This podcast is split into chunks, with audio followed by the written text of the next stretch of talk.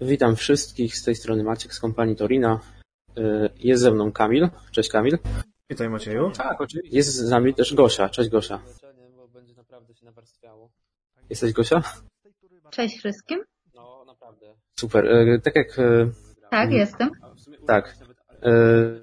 Gosia, podobnie jak miesiąc temu, kiedy rozmawialiśmy o sferze mistrzostwa w, pierwsze, y, w dodatkach fanowskich z pierwszej ery, tak samo dzisiaj będzie nam towarzyszy, towarzyszyła w dalszej podróży ym, po tych dodatkach fanowskich. Dziś, y, dzisiaj będziemy omawiali scenariusze, które wchodzą w skład dodatku pierwsza era oraz scenariusze, które wchodzą w skład cyklu do tego dodatku naprzeciw przeznaczeniu. Łącznie tych scenariuszy będzie 7. Ale jeszcze zanim przejdziemy, to standardowe pytanie, co tam u Was słychać? Mi- Mieliście ostatnio jakieś ciekawe rozgrywki, czy może inne jakieś takie kontakty z jakimiś tolkienowskimi mm, rzeczami, tak? Gosia, może zacznijmy od Ciebie. Pytasz się mnie, czy ja miałam kontakty ostatnio z tolkienowskimi rzeczami? Nie Tak. grałam ostatnio. Mhm. Y, ostatnio mieliśmy parę spotkań tolkienowskich y, poznańskiej oraz babskiej tolkolkowej.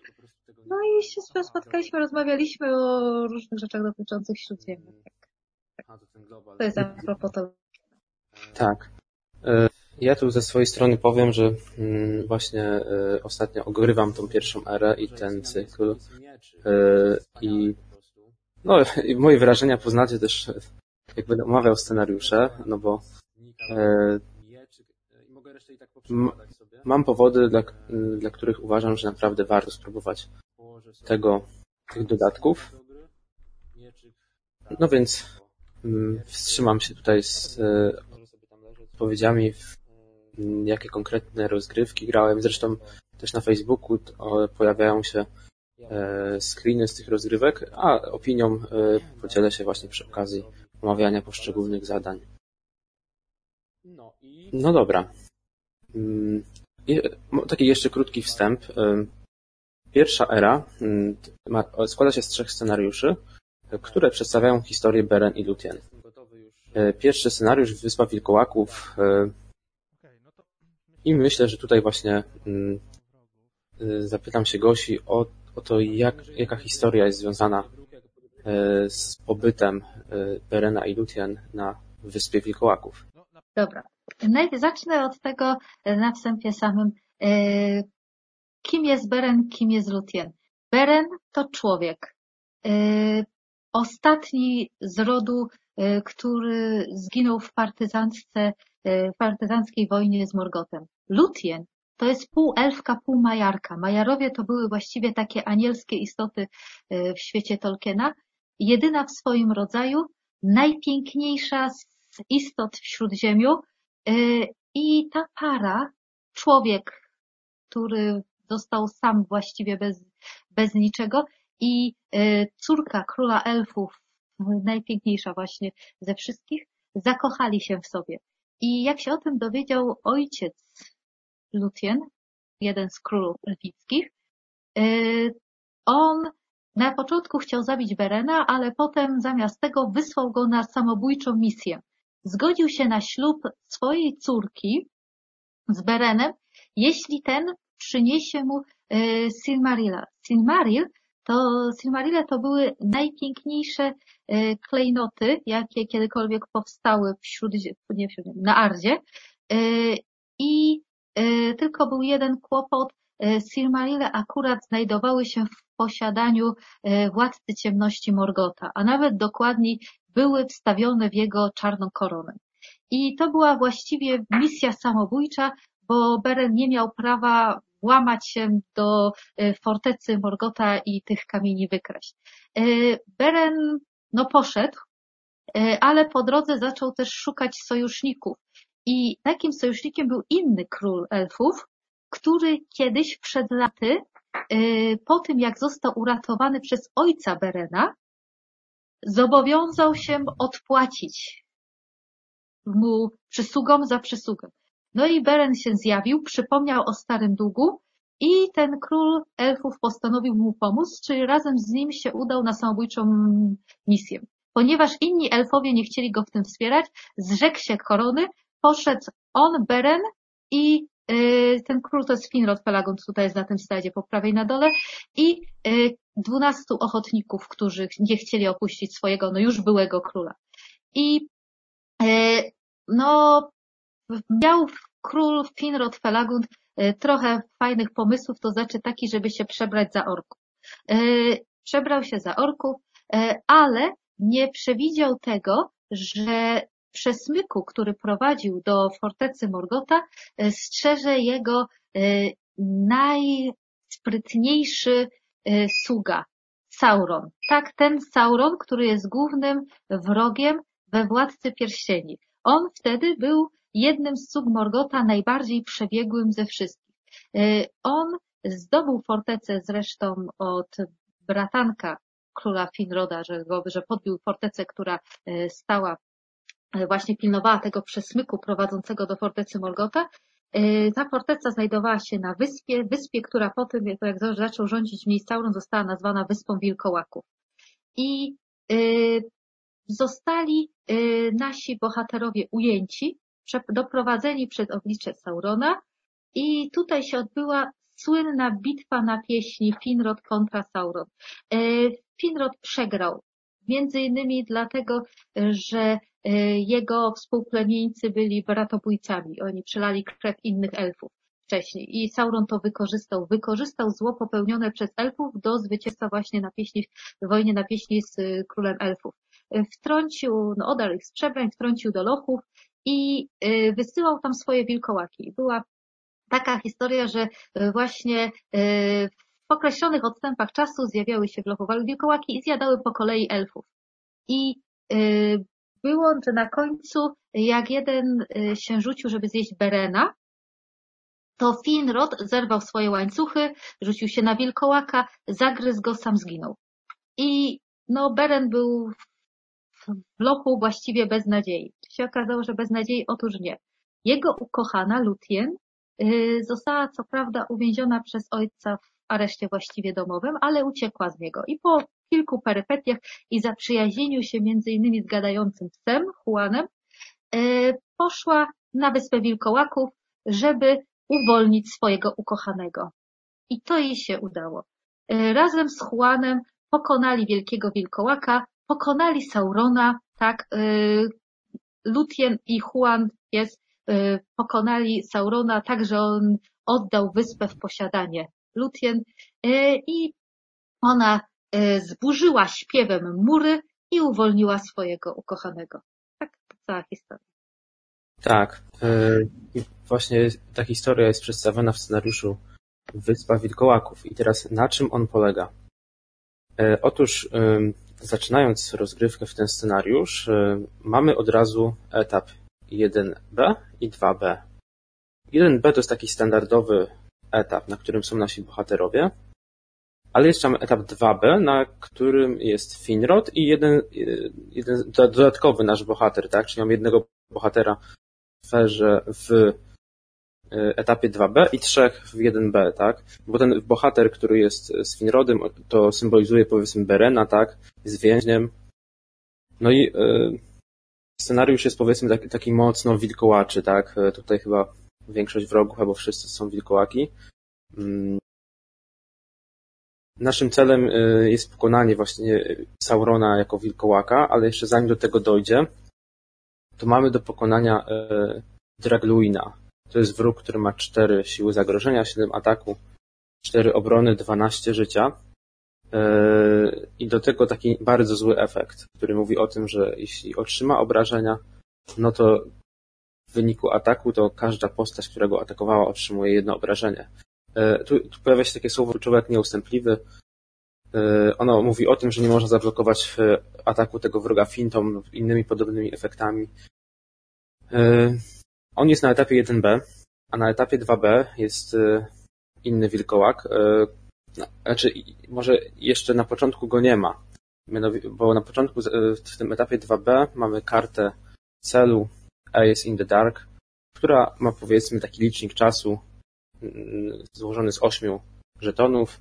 Na koniec każdej rundy ściągamy jeden z nich. Dodatkowo, jeśli wyprawa nam się nie powiedzie, to jeszcze ściągamy dodatkowy żeton. Jeśli licznik się skończy, no to wchodzi nam wilkołak. Wilkołak będzie raz natury atakował albo Finroda, albo naszego bohatera. No i niestety ich w końcu zabije, tak? No, Czyli w tym scenariuszu mamy walkę z czasem, tak? E, jeśli nie przejdziemy szybko scenariusza na około 8 do 10 rund, to możemy mieć spory problem.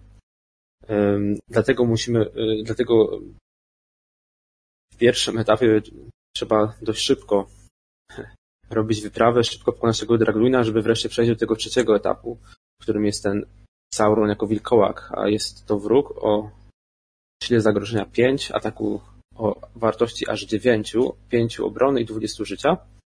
No i e, on powoduje położenie żetonów wypaczenia na losowych sprzymierzeńcach, kiedy atakuje, ale to nie jest istotne, bo po prostu sama jego siła jest tak duża, że e, sprawia spore problemy.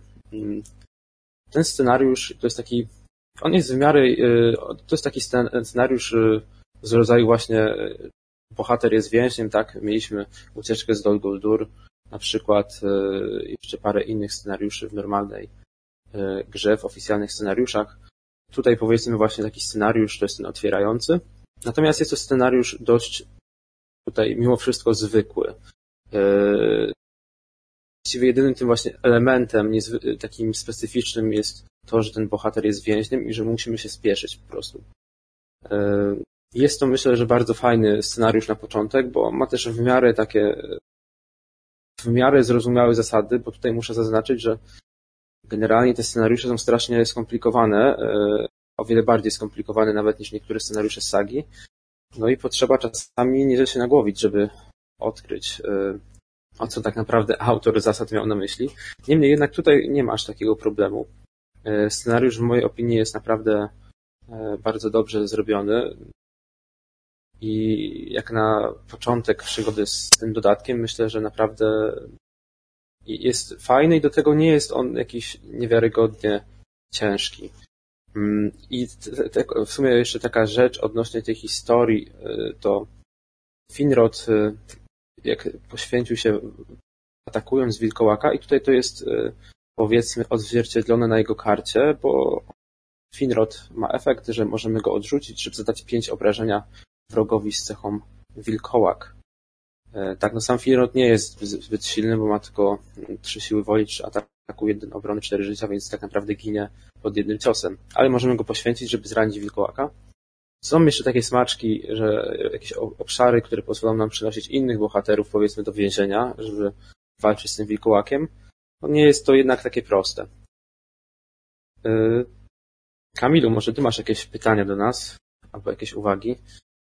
E, ta, jest, ta historia, która tutaj Gosia opowiadała, akurat jest jedną z nielicznych, które udało mi się poznać. I byłem bardzo ciekawy, jak się to przełoży na scenariusz, bo mechanicznie ogóle w głowę by nie weszło chyba nic takiego, jak można by było ująć walki na pieśni e, na karty gry. Ale tutaj widzę, że zostało to ugryzione bardziej w sposób, tak jak na przykład to jest też w ucieczce z góry gram w tym scenariuszu, że mhm. z jednym bohaterem i później poszukujemy, przeszukujemy te lochy i znajdujemy tam nowych sprzymierzeńców, nasze wyposażenie i pozostałych bohaterów. E, tutaj może nie do końca, bo jednak e, mamy dwa etapy, więc ta, ta jedna strona jest cały czas uwięziona i dopóki, e, czy jeżeli na tej karcie 1B E, rozumiem, że jak umieścimy odpowiednią ilość postępu, to te etapy się później łączą, czy one się w ogóle nigdy nie połączą? One się nigdy nie połączą. E, możemy grać z bohaterami uwięzionymi nawet do końca gry i w wyniku powiedzmy wygranej całego scenariusza oni zostają uwolnieni jakby, tak? W ten sposób. No bardzo mi się podoba, że Sauron jest praktycznie tak silny jak Balrog. To jest duży plusek dla mnie. Bo no, to jednak była przepotężna istota ten wilk Sauron. E, no i pozostali wrogowie też są mega silni, a nie wiem jak karty graczy, czy też odzwierciedlają, odzwierciedlają taką dużą moc, bo jeżeli mówisz, że ten e, tutaj sprzymierzeniec nasz jest raczej słaby, a ma statystyki praktycznie Glorfindela, no to muszę powiedzieć, że, że pewnie karty graczy też są ciekawe. Wiesz y, on jest słaby dlatego, że on musi się mierzyć z tym wilkołakiem. Wilkołak go niestety zabija jednym ciosem. E, tu no niestety jest tak, to jest tak trochę też scenariusz że trzeba zobaczyć sposób na to, jak, w, jak z tym wilkołakiem powiedzmy sobie poradzić, e, chociaż do końca poradzić sobie nie można. No jak już się znajdzie ten sposób, no to jest trochę łatwiej w następnych rozrywkach, bo zawsze będziemy ten sposób używali, tak? Chyba, że chcemy po prostu utrudnić sobie rozrywkę, to jak najbardziej.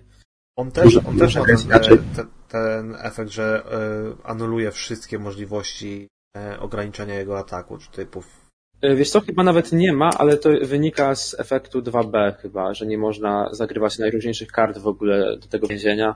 Nie wiem, właściwie to już nie pamiętam, e, czy tam są jakiekolwiek możliwości zagrywania czegokolwiek, chyba nie.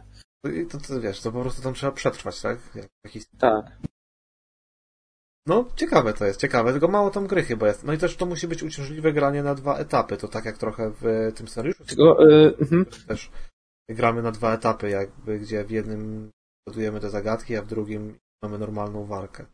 Właśnie, bo może powinienem doprecyzować, w tym drugim etapie to bohaterowie, e, bohater Finrod i ten e, licznik powiedzmy, oni sobie stoją, tam nic się nie dzieje, e, takiego, nie ma tam wyprawy, nie ma tam jakichś wrogów dodatkowych, oni sobie po prostu tam czekają, tak? No bardzo tematycznie wtedy, bo czekają na swoją, na swoją porę, żeby zostać, żeby zginąć. Tak. Gosia tutaj opowiadała nam. No, ciekawe, ciekawe. E, tu też tylko wspomnę, bo jak e, właśnie opowiadałeś, że te scenariusze są skomplikowane, no to e, chyba widać szlif umiejętności głównych twórców gry w, w takiej mainstreamowej, że tak się wyrażę, wersji, a szlif twórców, którzy robią to hobbystycznie, tylko z, z pasji. Jednak ci, którzy zajmują się tym, a to jest ich praca, no to jednak starają się te zasady, na które i tak dość często nie to, że narzekamy, ale sprawiają nam dużo kłopotu ze zrozumieniem. E, to tak dość często starają się je doprecyzować maksymalnie i uprościć maksymalnie jak się a tutaj jak ktoś kogoś, e, no może też jest trudny scenariusz, żeby go tak łatwo było i w mechanikę go ładnie ubrać i fabułę, to jednak dochodzą jakieś aspekty nieprzewidziane i Sami nie wiadomo kompletnie co zrobić. Zakładam, że tak mhm. miałeś. Tak. No dobra. Yy, przejdźmy do dalszej części historii. Chciałem się zapytać, e, bo ty Macieju grałeś chyba stro trochę, w sensie, że nawet sporo grałeś w te różne tutaj dodatki. Mhm. Tak. Ja nie pamiętam, czy Gosia wspominała, czy też e, ogrywałaś? Nie, nie ogrywałam jeszcze w pierwszej ery. E, to może ty się wypowiedz, jak ci się tak na pierwszy rzut oka e, podoba ujęcie fabuły w taką... Ujęcie, ujęcie fabuły jest świetne, tylko w to jeszcze nie grałam. No tak też mi się wydaje, że no to jest e, ciekawe, chociaż tak właśnie sobie myślałem, że z jednej strony jest tam te więzienie, w której tak się nic nie dzieje, jak Maciej mówi, ale no to jest genialny, genialna genialne oddanie fabuły, tak? No jak się siedzi w lochu, no to tylko się czeka, aż przyjdzie po ciebie. To jest y, fabul, to jest, widać, że to właśnie, tak jak, tak jak mówiliście, że to fani robili, że oni się starali, żeby było jak najbardziej podobne do tego, y, co się dzieje w książce. Y, tylko też jak Maciej później stwierdził, że to się odbija potem na rozgrywce. Jak, jak mówiłeś, że niektóre są scenariusze przekombinowane. Tak. Oj, tu jeszcze zaraz dojdziemy dopiero do przekombinowanych scenariuszy. To chodźmy. Tron Morgota. Okay. Gosia, możesz kontynuować historię. No, tak. Co się dzieje dalej? Yy, jeszcze tam po drodze było kilka rzeczy, między innymi walka z dwoma książętami elfów, ale nieważne. Yy, gadający pies, coś tak zupełnie jeszcze bardziej sprzymierzył z Berenem i Lutiem Juan i on im doradził, w jaki sposób mogą właściwie ten Silmaril yy, ukraść Morgotowi. I w jaki sposób się mogą dostać niezauważeni do Angbandu. Otóż y, powinni zetrzeć skórę. Beren dostał skórę z tego jednego wielkiego wilkołaka Draugluina, który był w tym poprzednim scenariuszu, pierwszym przed Sauronem, y, Łotrem Wielkim, z którym, się, z którym się nasi bohaterowie mierzyli. Y, natomiast Lutien y, z nietoperzycy, wampirzycy Turingweitil. I w takich przebraniach oni weszli do Angbandu. Minęli po drodze e, strażnika Angbandu, wielki, olbrzym, największego wilkołaka e, Karczarota, e, którego Morgoth specjalnie stworzył, dlatego że stworzył, no, wyhodował, dlatego że słyszał, że tego, że ten pies Juan, on może zostać On może zostać e, pokonany przez największego wilka, jaki stąpał po arcie. Więc on, Morgoth postanowił, że on wyhoduje największego wilka, jaki stąpał po arcie i to jest właśnie ten karczarot, strażnik bramy. E, otóż e, dostali się nasi bohaterowie Beren i Lutien przed sam tron Morgota. I tutaj Lutien zrzuciła przebranie i zaczęła przed Morgotem tańczyć. No, Morgoth się ucieszył, że najpiękniejsza kobieta tańczy dla niego, ale Lutien y, zaczęła czarować. Jej matka była jedną z majarek, które służyły Este. Este była walarką, opiekunką y, w ogrodach Lorien, jej mąż, ona opiekowali się snami. I y, Lutien część tej mocy dotyczącej snów odziedziczyła i potrafiła ona swoim śpiewem, swoim magicznym płaszczem sprawić, że wszyscy w całej komnacie Helki Morgota zasnęli. Wszystkie e, smoki, balrogi, e, sam Morgot. I e, w tym momencie Beren, który się tam gdzieś ukrywał w międzyczasie, wyszedł i wydziobał Silmaril z korony Władcy Ciemności. Tylko, że się źle stało, bo on postanowił też wydziałać drugi, i wtedy y, akurat y, no, jego nóż, który miał, y, zadźwięczał, no i zaczęli się wszyscy budzić. Uciekli Beren z Lutien z Angbandu, ale stanęli przed tym wielkim wilkiem strażnikiem ponownie. I tym razem on już nie dał się zjeść. Beren zasłonił sobą Lutien i wyciągnął rękę z Silmarilem przed siebie. I yy, na początku się przeraził, ale potem Odgryzł po prostu Berenowi rękę z tym klejnotem. E, zaczął go to, zaczęło go to palić, uciekł, ale Beren, no, z Berenowi z też się udało uciec między innymi dzięki orłom, które ich nadleciały i zabrały. No i to teraz ta część historii. Hmm, dzięki. E, no to scenariusz e, jest czteroetapowy, jest też no, bardziej skomplikowany od poprzedniego. To jest scenariusz, który mm, ma taki element, który możemy zobaczyć też w y, ostatnim scenariuszu z cyklu Dwarów w, w cieniu i płomieniu. Mianowicie tutaj również zaczynamy z poziomem zagrożenia e, prawie zerowym, tak? Tutaj mamy trzy zagrożenia, jeśli gramy trzema bohaterami na start. Mm, I to też symbolizuje powiedzmy to, że mm, Lutien uśpiła ten Angband, tak? I tutaj jest kolejnym takim elementem pasującym do mm, tego uśpienia Angbantu jest słowo kluczowe skradanie się, sneak. Na większości wrogów y, jest to słowo kluczowe. Można na tych wrogów powiedzmy podróżować, to się tak jakby może nazwać. Wtedy oni są jakby takim, oni są jakby buforem, tak jak obszar, y, tak, że musimy pierw przejść wroga, żeby później przejść obszar, a później jeszcze wyprawę. E, trzeba położyć tyle żetonów, ile wróg ma siły zagrożenia. E, niemniej jednak e, to nie wszystko, bowiem jeśli robimy, jeśli kładziemy żetony postępu na przeciwniku, to robimy test skradania się. Odrzucamy wierzchnią kartę stali spotkań i musimy następnie odrzucić nie, przepraszam. Odrzucamy kartę ze swojej ręki w dowolnej liczbie. Następnie odrzucamy kartę stali spotkań i porównujemy e, koszt odrzuconych kart z siłą zagrożenia odrzuconej karty stali spotkań. Czyli, a jeśli, no, nie, e, jeśli, koszt, jeśli koszt tych kart naszych jest mniejszy niż koszt, niż siła zagrożenia karty odrzuconej stali spotkań, to niestety wróg wchodzi z nami w zwarcie. Obudził się, tak, i nas atakuje. E, dlatego to będzie scenariusz, e, gdzie wrogowie są strasznie potężni, ale możemy ich omijać i zwykle będziemy ich omijali. E, również są możliwości kładzenia żetonów postępu na, wrogu, na wroga, którzy są w zwarciu, tak? Tak więc powiedzmy tutaj niekoniecznie będziemy zabijali wrogów, ale będziemy starali się ich ominąć. I tak się też dzieje na pierwszym etapie, gdzie mamy Karkarota, powiedzmy na wejściu do Angbandu, ma 7 ataku, 4 obrony, 15 życia. E, no i w pierwszej turze nas nie widzi, bo ma cztery koszty zagrożenia. Etap pierwszej wyprawy ma 15 żetonów do położenia. No i raczej musimy się starać, żeby te 15 żetonów położyć szybko, bo ten karkarot, no, dość szybko będzie nas zawijał po prostu. E, więc tu się nie obejdzie bez jakichś sprzymierzeńców tanich. którzy będą po prostu mięsem armatnim.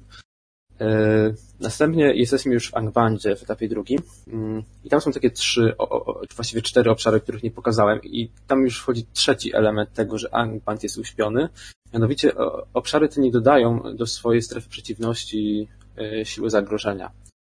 E, niemniej jednak, jeśli na nie podróżujemy, to zwiększamy i tak zagrożenie, o siłę zagrożenia tych obszarów, a jeden z nich ma aż 10. Po przejściu tych obszarów dostajemy specjalne artefakty, może być to na przykład Angband Sword, miecz Angbandu, który daje aż plus 5 ataku i może e, biegiem czasu być jeszcze potężniejszy, dawać nawet plus 10, bo z każdym zabitym wrogiem zwiększa się jego siła. E, no i od nas zależy, czy e, zdobędziemy jeden z tych takich jakby celów, artefaktów. No nie wszystkie są artefaktami, tak? E, czy może zdobędziemy wszystkie trzy i będzie nam trochę łatwiej walczyć z Morgotem, bo na przykład inny cel pozwala nam atakować wrogów, zanim oni zaatakują. To się okazać bardzo przydatne. E, ostatni, czwarty obszar e, służy temu, żeby raz przejść do kolejnego etapu, a dwa, żeby właśnie zdobyć Silmaril. A nie, przepraszam. ostatni obszar służy temu, żeby przejść do kolejnego etapu. Służy zdobycie Silmarila.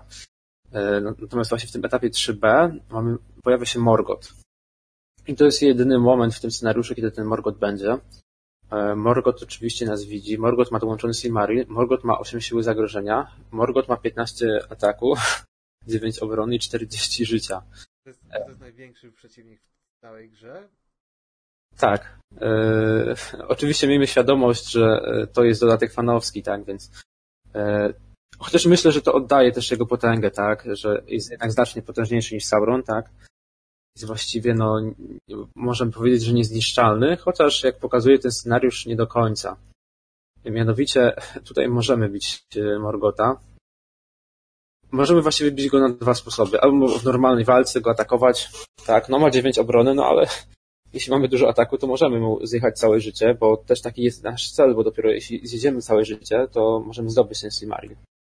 E, natomiast drugim sposobem jest to, żeby zamiast kłaść żetony postępu na wyprawie 3B, możemy położyć je na Morgocie jako obrażenia.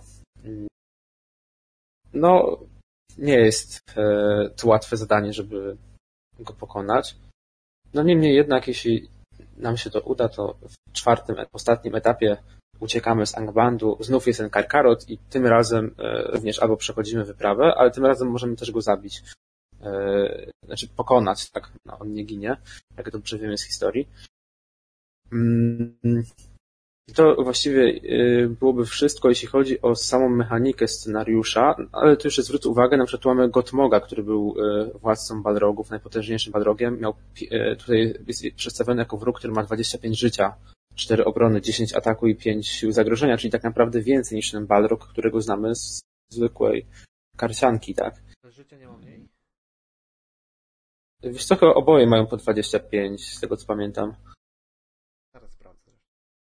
E, I chyba są też oczywiście inne balrogi. Tutaj trochę, troszeczkę słabsze, ale też bardzo potężne.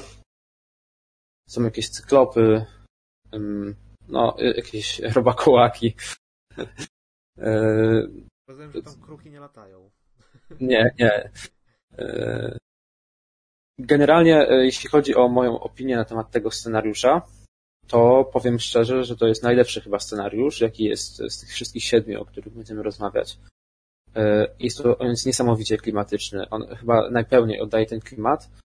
Mm, I gra się w ten scenariusz z ogromną przyjemnością. Co prawda, e, nie jest on zbytnio regrywalny. Mam takie wrażenie właśnie, że jak właśnie ostatnio jak przyszedłem ten scenariusz ponownie, to tak nie miałem ochoty jakiejś wielkiej, żeby wracać e, najszybciej. Bo ten scenariusz e, jest trochę specyficzny przez to, że raczej nie bijemy się z wrogami, a raczej ich przechodzimy na przykład, tak, albo ich staramy się ominąć. Bo tak jak mówiłem, zaczynamy z małym zagrożeniem.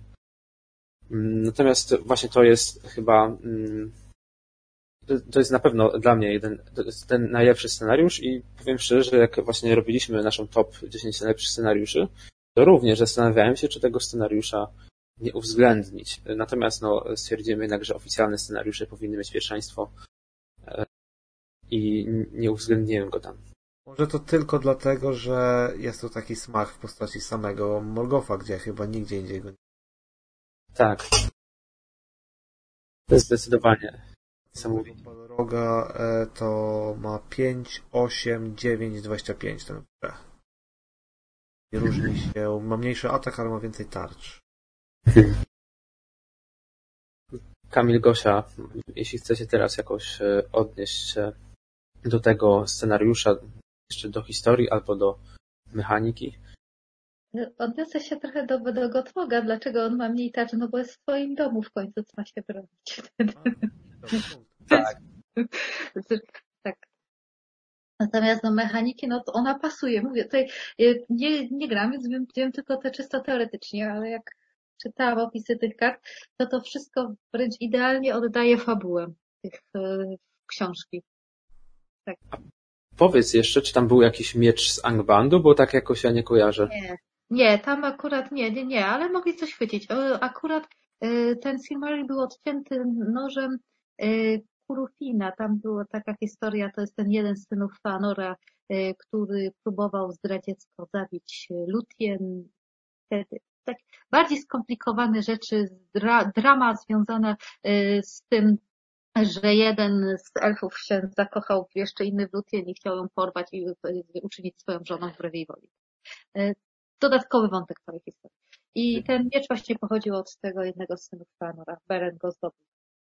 Mhm. Okej. Okay. Kamil, jeszcze chcesz coś dodać? E, nie, nie. E, Dobra. Ciekawie brzmi ten scenariusz na pewno, ale tak jak mówisz, e, mówisz, że jest taki super, tylko że jest mało regrywalny, w sensie, że się nie chce do niego wracać. Jest taki.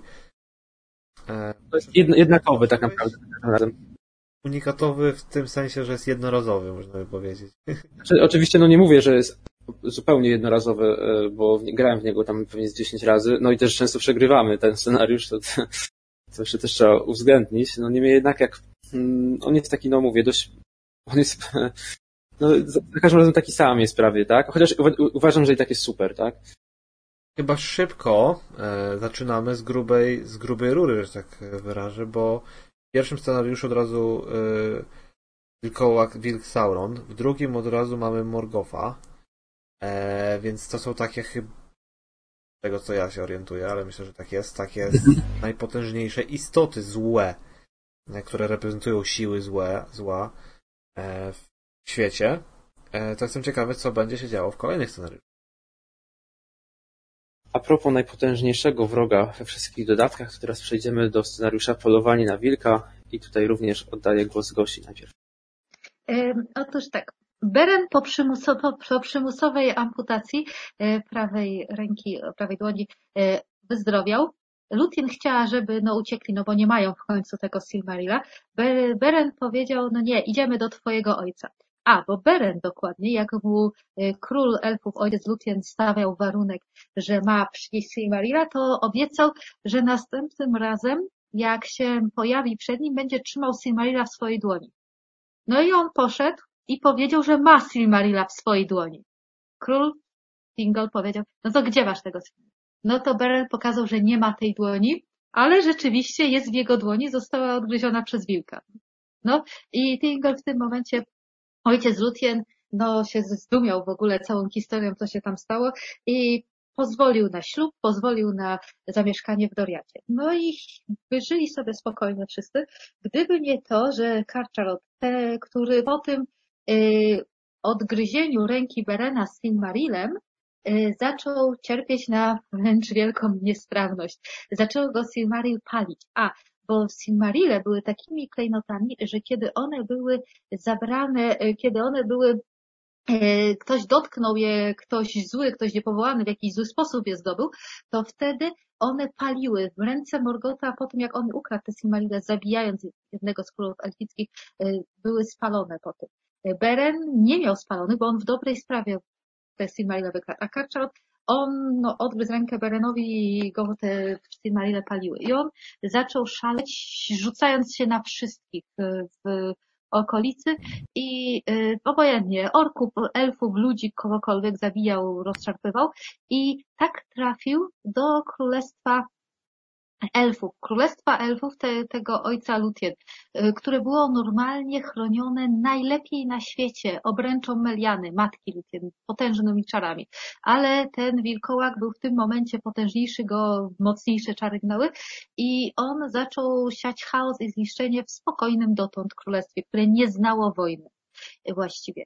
I y, została zrobiona cała, y, utworzona cała ekipa elfów, znanych z wcześniejszych opowieści, znanych z późniejszych opowieści, które wyruszyły właśnie polować na wilka. Między innymi Belek Mistrzuku, który będzie później istotny, Mablung, twardoręki, który w ogóle cały czas jest istotny w Doriacie, no i Beren, pies Juan i król sam król pojechali na polowanie.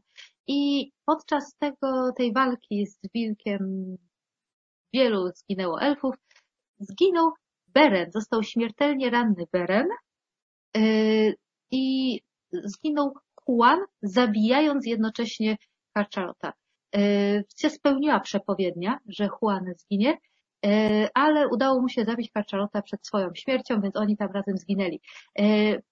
Został rozcięty brzuch bestii, wyciągnięto z niego Silmarilla, dano Berenowi umierającemu, umierający Beren dał królowi, że tego Silmarilla w końcu zdobył. E, powiem tylko, ponieważ już nie będzie okazji dalej, co się dalej stało. E, Beren umarł, ze smutku umarła Lutien, trafiła przed e, tron władcy domów umarłych i wybłagała u niego, to znaczy on się musiał pytać jeszcze swojego zwierzchnika Eru, władcy, władcy świata, czy może coś takiego zrobić, ale wybłagała u niego powrót swojego ukochanego do Śródziemia i y, że Beren wrócił z śmierci, ona wróciła ze śmierci, tylko że ona już wróciła jako śmiertelniczka. I oni potem odeszli, osiedlili się daleko od Doriatu i y, umarli jako ludzie, oboje. I to jest koniec całej właściwie historii, znaczy całej, tam jeszcze ile rzeczy się działo po drodze, ale tej historii tutaj w scenariuszach tak się skończyło. Umarli razem. Mhm. Umarli razem. Tak. Y, no, jeśli chodzi o scenariusz, to e, ten scenariusz, chociaż to Kamil zweryfikuje po tym, jak ja będę opowiadał, według mnie w jakiś sposób przypomina bitwę o miasto na jeziorze, ponieważ mamy tutaj trzy wersje wroga, e, właściwie cztery, ale trzy powiedzmy takie, które, z których każda z których e, jedną będziemy mieli co, może inaczej.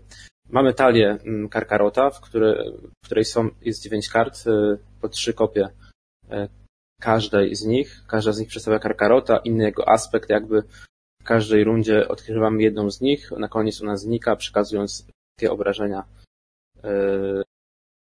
swojej następniczce. Mm.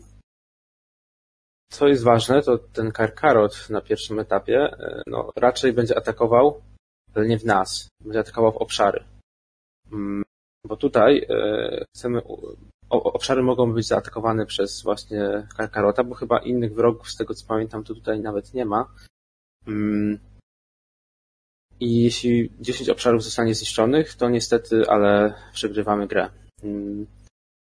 I teraz, y, no, jeśli obszar, powiedzmy, jego siła zagrożenia y, to jest obrona, życie to jest, są punkty wyprawy, tak? Więc Karkarot często jest w stanie zabić za jednym, a maksymalnie za dwoma razami obszar. A tutaj zwróćmy na uwagę, że na przykład e, jeden z karkarotów, karkarot Devouring Spirit ma 8 ataków aż. Więc no, jest to dość sporo, nawet jeśli obszar ma dużo siły zagrożenia. Mm. Każdy z tych karkarotów ma inne efekty. Mm. Tak naprawdę wszystkie e, kopie są złe.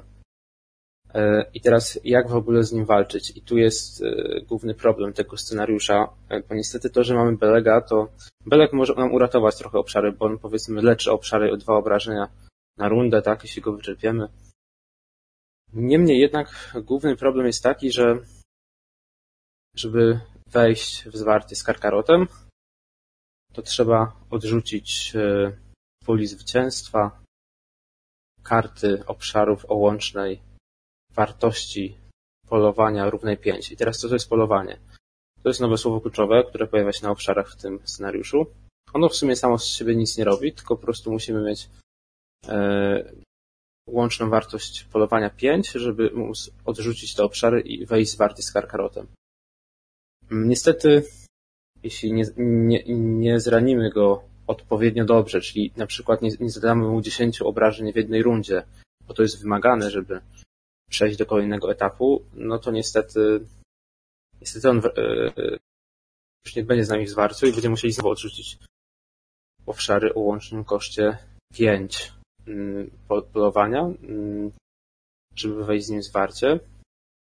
No i, e, ale jeśli nam się powiedzmy uda e, zjechać mu połowę życia, przechodzimy do kolejnego etapu, którym jest już ten Karkarot Determented, wróg, który ma 6 siły zagrożenia, 9 ataku, 9 obrony, 25 życia, nie można go blokować świntami, e, jeden kosztu zwarcia, tak, do tego jeśli w momencie rozpatrzenia w momencie rozpatrzenia ataku odrzucamy jeszcze postać, którą budujemy.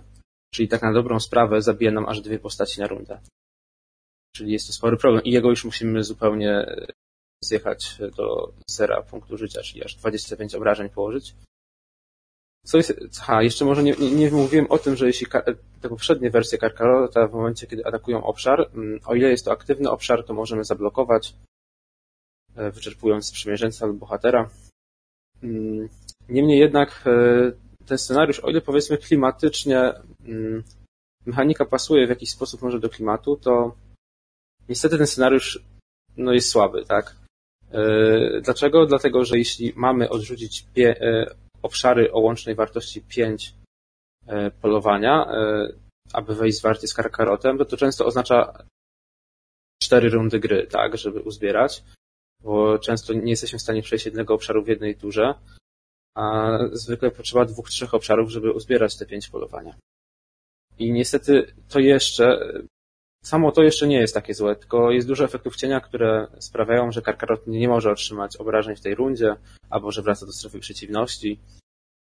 No, niestety gdzieś w jakimś momencie twórcy tego fanowskiego dodatku nie pomyśl, nie wiem, czy nie wytestowali, czy nie pomyśleli, bo ten scenariusz jest po prostu wkurzający, tak? Musimy mieć po prostu szczęście, żeby go przejść e, i powiem szczerze, że to jest jedyny do tej pory scenariusz, którego na normalnym poziomie trudności e, nie ukończyłem z tych siedmiu scenariuszy. I nawet jak grałem ostatnio na poziomie łatwym, to raz, że się nie udało, dwa, że nawet nie miałem chęci próbować kolejny raz, bo to jest po prostu zniechęcające. I o ile tamten poprzedni scenariusz, to uważam, że ten Tron Morgota to był jeden z najlepszych scenariuszy w ogóle w grze. Tak ten niestety jest jednym z najgorszych. E, no ale cóż, no, zdarzają się błędy e, i tak szacunek dla ludzi, którzy pracowali nad tymi scenariuszami. Mm, zresztą też w Władcy Pierścieni, w, w różnych dodatkach, no też się zdarzają te gorsze scenariusze. No niestety tutaj ten jest trochę tak bardziej gorszy, ale e, na szczęście od razu powiem, że to jest jedyny taki scenariusz, który negatywnie się wyróżnia. Gosia? Kamil? Ja mam coś powiedzieć? E, Jeśli chcesz. Raczej powiem, e, no, ale powiem, że to, to też dalej idealnie oddaje tę trudną walkę z tym wilkołakiem, który był najpotężniejszą istotą, jaka przekroczyła e, obręcz Meliany i chciała sproszenie. Tak, tak, samo, tak samo frustrujące musiało to być. Mhm. Ja się dopytam, grałaś w Bitwę na jeziorze? No właśnie nie, ale mi się wydaje, że to jest w jakiś sposób podobne. Nie, nie grałam w Bitwę na jeziorze. Oboje nie graliście, okej. Okay. E, tak, to jest e, kopiowane, myślę, z e, 95% z tego, co tak na pierwszy rzut oka mi się narzuca. E, co widzę. E, I ten scenariusz, e, to był Genkonowy, Genkonowy scenariusz, e, nie zebrał dobrych recenzji, prawda? Jako jeden z nielicznych. E, jeden, myślę, że to jest jeden ze słabszych Jenkonowych scenariuszek, nie najsłabszy, ponieważ aż był za trudny na tamte, na ówczesne czasy, jak wychodził i nawet teraz jest dosyć ciężki. E, mieliście, możecie to zobaczyć na naszym jednym z nie, na naszym kanale YouTube, naszą rozgrywkę. E, będziemy się starać teraz stworzyć talie typowe, bo właśnie taki scenariusz potrzebuje stworzenia takiego jednego takiej jednej talii, która jest tylko do tego scenariusza praktycznie i z nim radzi. Jak już znajdziemy, e, wyważymy, co musi tam się znaleźć, tej naszej talii, żeby przeciwdziałać talii spotkań, to ten scenariusz nie okazuje się już, może nie chcę za duże słowo, że nie okazuje się trudny, bo dalej ja mam zbudowaną talię na, na do na jeziorze i tam się wygrywa powiedzmy 30% rozgrywek, więc nie jest tak, że to jest łatwo, ale jest jeden schemat i on się powtarza ciągle. E, co jest troszkę nudne, no bo jak widzimy, że w trzeciej, w trzeciej rundzie już coś się wydarzyło, to już wiemy, że nie przejdziemy tego, bo już mamy powiedzmy tam 20 rozgrywek za sobą i wiemy, że zawsze to już powodowało porażkę. Nie wiem, czy też jest taki tutaj efekt zmęczenia też. Nie widzi się, szans, że, że się wie, że się przegra już zaraz na początku gry praktycznie. Jak się nie ma szczęścia, tak jak. Tak, bo tutaj jeśli trafi się zła wersja Karkarotan w pierwszych rundach, no to niestety później jest znacznie ciężej, bo o ile e, teraz tak patrzę, to właśnie ten, co ma 8 ataku, ma efekt po odkryciu, że atakuje pierwszego gracza. Więc niestety, ale jeśli to wyjdzie w pierwszej i drugiej rundzie pod rząd, to do widzenia. Głupio zrobili, że zrobili na silniejszego. Akurat Mauk, e, tutaj trochę zaspoileruję nam wam, wybaczcie, e, ale najsłabszy ma to, że jak jest Mhm. No właśnie. Znaczy, I tak ma wystarczająco dużo, żeby praktycznie pewnie ćwierć bohaterów kolekcji zabić tym atakiem, ale ale jeden z najsłabszych. No, nie był to też mój ulubiony scenariusz. Ja się cieszę bardzo, że go przeszedłem. Miałem jak grałem, ale tak to raczej niezbyt chętnie. Nie, on jest tak, to jest, to, widzicie, to jest ten problem scenariuszy, w których nie ma wrogów. Jest jeden, który ma tylko swoje różne wersje. I talia spotkań się staje nudna, bo to są albo obszary, które raczej nam nic złego nie robią, albo zazwyczaj, e, wybaczcie, cholernie trudne podstępy. Tak. I, i to jest męczące. Mhm. No dobra. No, tematycznie Smaug też genialny według mnie i to pewnie, pewnie też no, z, tego, z tego, co opowiadaliście. Wszystko pasuje. Im był tylko ten e, sprzymierzeniec, który ja tutaj nie widzę, jak się nazywa. Belek, e, Belek. Tak, kim on był? On będzie bardzo istotny. On jest y, najlepszym łucznikiem w wojskach króla Doriatu, króla Tingola. Y, on też będzie na swoje nieszczęście najlepszym przyjacielem Turina, Turambara. O tym będzie za chwilę. Okej, okay, dobra. To słuchamy dalej. No dobrze, przejdźmy do y, cyklu naprzeciw przeznaczeniu, który opowiada historię um, Turina Turambara. I zaczniemy od, no właściwie Gosia może zrobić taki wstęp i też odwołać się do tego scenariusza Próba na bagnach. Okej. Okay. Bardzo szybko coś, co, co tutaj się działo. Yy, otóż yy, ojciec Turina y, został przeklęty przez Morgota. Został pojmany po wielkiej bitwie, która zakończyła się niesamowitą klęską sprzymierzonych elfów, ludzi, krasnoludów, zwycięstwem Morgota, y, w ogóle zniszczeniem właściwie ostatniej nadziei na jakiekolwiek pokonanie potęgi zła, został pojmany ojciec Turina, Tura, Turina. Y, ojciec Turina był jednym z ludzkich władców, no i miał to nieszczęście, że za, że w pewnym momencie, jak Morgoth się przed nim chwalił, e, on powiedział, że Morgoth wcale nie jest taki potężny, że są siły na tym świecie potężniejsze niż on. No to Czarny Lord powiedział, nie, jestem tak potężny, że przeklnę twoją rodzinę, a ty siedź i patrz. I yy, w ogóle później żonę oraz dzieci e, Hurina spotkało bardzo dużo nieszczęść. Syn Turina, Turin, główny bohater tego cyklu, został wysłany przez matkę do y, Królestwa Elfów, ukrytego Królestwa Elfów do Doriatu, do tego samego królestwa, którym rządził król ojciec Lutien, rządził król Tingol. On już zupełnie inaczej zaczął traktować ludzi i postanowił, że on tego młodego, tego Turina, syna tego ludzkiego władcy, który jakoś zaginął podczas bitwy, nie znano jego losu wtedy, e, zginął, zaginął, coś się z nim stało, e, że on tego syna usynowi i właściwie go zaadoptował. I e, młody Turin rósł w Doriacie, w państwie elfów i stał się niedługo jednym z najstraszliwszych e, wojowników w tym królestwie. I on się zaprzyjaźnił e, z Belegiem, mistrzem łuku, najlepszym łucznikiem Arby który właściwie, przepraszam, przesadzam, że wśród elfów na pewno, i razem patrolowali północne monarchie Doriatu, walcząc z, z Morgotem i walcząc z siłami Morgota. I tego dotyczy się próba na bagnach. Próby na bagnach nie ma, znaczy nie ma tej historii w ani Silmarillionie, ani Dzieciach Hurina, po prostu jest wymyślone na potrzeby tego scenariusza. Po prostu było, że oni y, tam razem walczyli z Morgotem. No, to ciekawe, akurat nie wiedziałem, że to, to, tego nie było w Dzieciach Hurina ani w Silmarillionie. E, no jednak pewnie ze względu na to, że twórcy chcieli zrobić sześciozadaniowy cykl, to mm, zdecydowali się to dać i myślę, że słusznie. E, próba na bagnach to chyba najzwyklejszy scenariusz z całej siódemki scenariuszy, e, które tworzą fanowskie dodatki. I chyba też, podobnie jak ten pierwszy scenariusz, jest dość mało skomplikowana. Mamy tutaj pierwszy etap, który jest tylko takim przygotowaniem i tak naprawdę główna oś rozgrywki się toczy wokół etapów drugich, które są aż trzy, natomiast losujemy jeden z nich, później przechodzimy do innego i przechodzimy zawsze dwa z trzech etapów drugich. E, I dopiero później jest e, etap trzeci. E, tutaj wchodzi słowo kluczowe right, czyli to jest słowo kluczowe, które się też pojawi w najnowszym dodatku Flight, nie Flight, tylko Hunt of the Dreadnought, mówiące o tym, że jeśli taki wróg jest w strefie przeciwności, to z tym słowem kluczowym, to patrzymy właśnie, czy to jest wróg o najsilniejszej sile zagrożenia e, i inaczej może.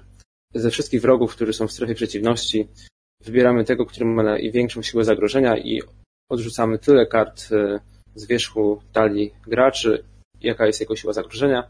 Dodatkowo za każdego wroga w zwarciu również e, odrzucamy karty w liczbie równej sile zagrożenia wrogów. Czyli e, i w tym scenariuszu no, nie możemy e, pozwolić sobie na posiadanie talii, w której nie ma kart, ze względu na to, że wtedy przegrywamy grę po prostu. E, z tym, że nie wiem, czy to nawet się dzieje już na drugim etapie, czy na trzecim etapie dopiero jest ten ograniczenie, natomiast no wiadomo, że jeśli na drugim etapie nie będziemy mieć już kart, to na trzecim nawet i tak już nam nic nie pomoże. No, Tutaj trzeba się mm, bardzo przed tym pilnować, ale uważam, że jest to bardzo ciekawie zastosowane. Dodatkowo są jeszcze efekty, na przykład tak jak tu jednej, e, jedna wyprawa 2B, ma taki efekt, że za każdym razem, jeśli rozpatrujemy to słowo kluczowe raid, no to kładziemy jeden żeton obrażeń na wyprawie. Jeśli tych żetonów obrażeń znajdzie się na tej wyprawie 6, to przegrywamy. E, więc trzeba eliminować wrogów, e, nie zostawiać przede wszystkim tych wrogów, którzy są w zwarciu, tak? Lepiej trzymać w strefie przeciwności, bo wtedy tylko jeden wykona e, najazd, tak, raid. Ale niestety każdy wróg zwarciu będzie tam mocno utrudniał tą wyprawę. Mamy jeszcze inną wyprawę, w której mamy wielką maszynę wojenną Morgota, która jest obszarem, ale jest też jednocześnie, można powiedzieć, że wrogiem, tak? I jeśli robimy postępy w wyprawie, to można z nią walczyć później. Mm, a w innym jeszcze etapie mamy po prostu jakiegoś silnego orka, e, którego trzeba zabić, żeby przejść dalej.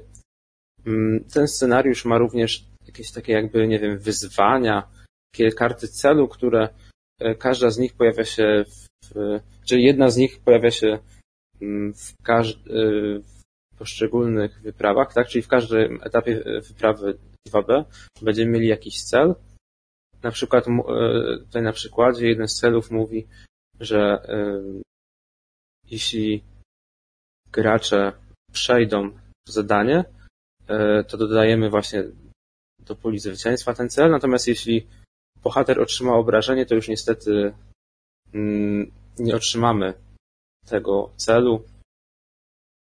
No i a cel ten jest dość dobry, ponieważ zmniejsza obra pierwsze obrażenie otrzymane o jeden, E, inne cele mają takie różne podobne efekty, że można powiedzmy je przegrać, ale można też je zyskać i wtedy już są na zawsze. E, no niemniej jednak jest to taki scenariusz raczej na walkę z wrogami, na właśnie mm, myślenie, jak sobie poradzić z tym słowem kluczowym raid. Na ostatnim, trzecim etapie jeszcze mamy bossa, tak? Mm, Azrata, orga, który ma 3 siły zagrożenia, 6 ataku, 4 obrony, 9 życia. Jakiś tam efekt, ale nie mam aż takiego znaczenia. E, scenariusz jest przyjemny, e, taki najzwyklejszy scenariusz do walcy po prostu. Nie ma on tu jakichś ogromnych, e, spe specyficznych cech, natomiast mi się podoba. No, mi się wydaje, że tutaj twórcy mogli wprowadzić więcej tej czystej mechaniki do gry, bo nie musieli się tak skupiać aż mocno na fabule. Dlatego ten scenariusz może być przyjemny, zresztą patrząc na tutaj wrogów, jak e, orka, mar orków maruderów, są na takim normalnym poziomie naszego władcy pierścienia. Jeżeli chodzi i o atak, i obronę, i zaprzeczenie, bo to statystyki takie 2, 3, 2 i 5, 28 to jest to jest taki normalny wróg, bym powiedział. Tak, e, tak, masz rację. Tutaj w tym scenariuszu. To jest nawet taki na poziomie bossów, nie wiem, praktycznie takie same statystyki jak boss nawet ze spotkania przy Amondin chociażby. Tak. To nie jest, nie jest tutaj koszmar w porównaniu do tego, co widzieliśmy w poprzednich scenach. No ale tutaj e, zakładam że nie ma dodatków, które dodają plus 5 albo plus 10 do ataku ewentualnie. Nie, nie ma. e, I te cele, co mi się od razu skojarzyło, te cele, które możemy zdobyć, a E, a które mogą nam umknąć niestety, jeżeli coś nam się nie powiedzie, są bardzo ciekawą mechaniką, e, taką, taką mini grą w, w rozgrywce. E, to mi trochę przypomina też na przykład teraz wszystko przypomina coś z Zagubionego Królestwa, bo akurat ogrywam ten cykl, ale tam jest takie zadanie Treachery of Rudar i to jest chyba podstępy, podstęp w Rudarze, czegoś. Gdzie mamy trzy karty wyprawy na początku, E, i jak z e, trzy karty wyprawy pobocznej. Jak zbadamy którąś z nich, nam się uda w określonym czasie, to e, odwracamy ją i tam jest jakiś bonus na e, e, co jest bardzo fajne. Mhm. E, tak, ja tutaj od razu się odniosę do tego, do tych wrogów, którzy są słabsi. No tak, bo ten scenariusz też jest łatwiejszy niż te trzy poprzednie. E, nadal nie jest i tak prosty, ale widać, że ten poziom trudności jest tutaj troszeczkę mniejszy. Chyba, że w, tak w połowie cyklu trzeba dać jakiś scenariusz na odetchnięcie. Natomiast jak przejdziemy, jeśli mogę już do kolejnego scenariusza, e, tutaj już tak łatwo nie będzie, ale najpierw e, zostawiam Gosi pole do popisu, jeśli chodzi o historię. E, co się działo w międzyczasie? E, Turin przypadkowo zabił jednego z ważnych elfich dworzan na dworze właśnie króla Tingola. Ogólnie tutaj sympatyzujemy z Turinem, dlatego w ogóle, że najpierw ten dworzanin Caeros się on nazywał, obraził kobiety ludzkie.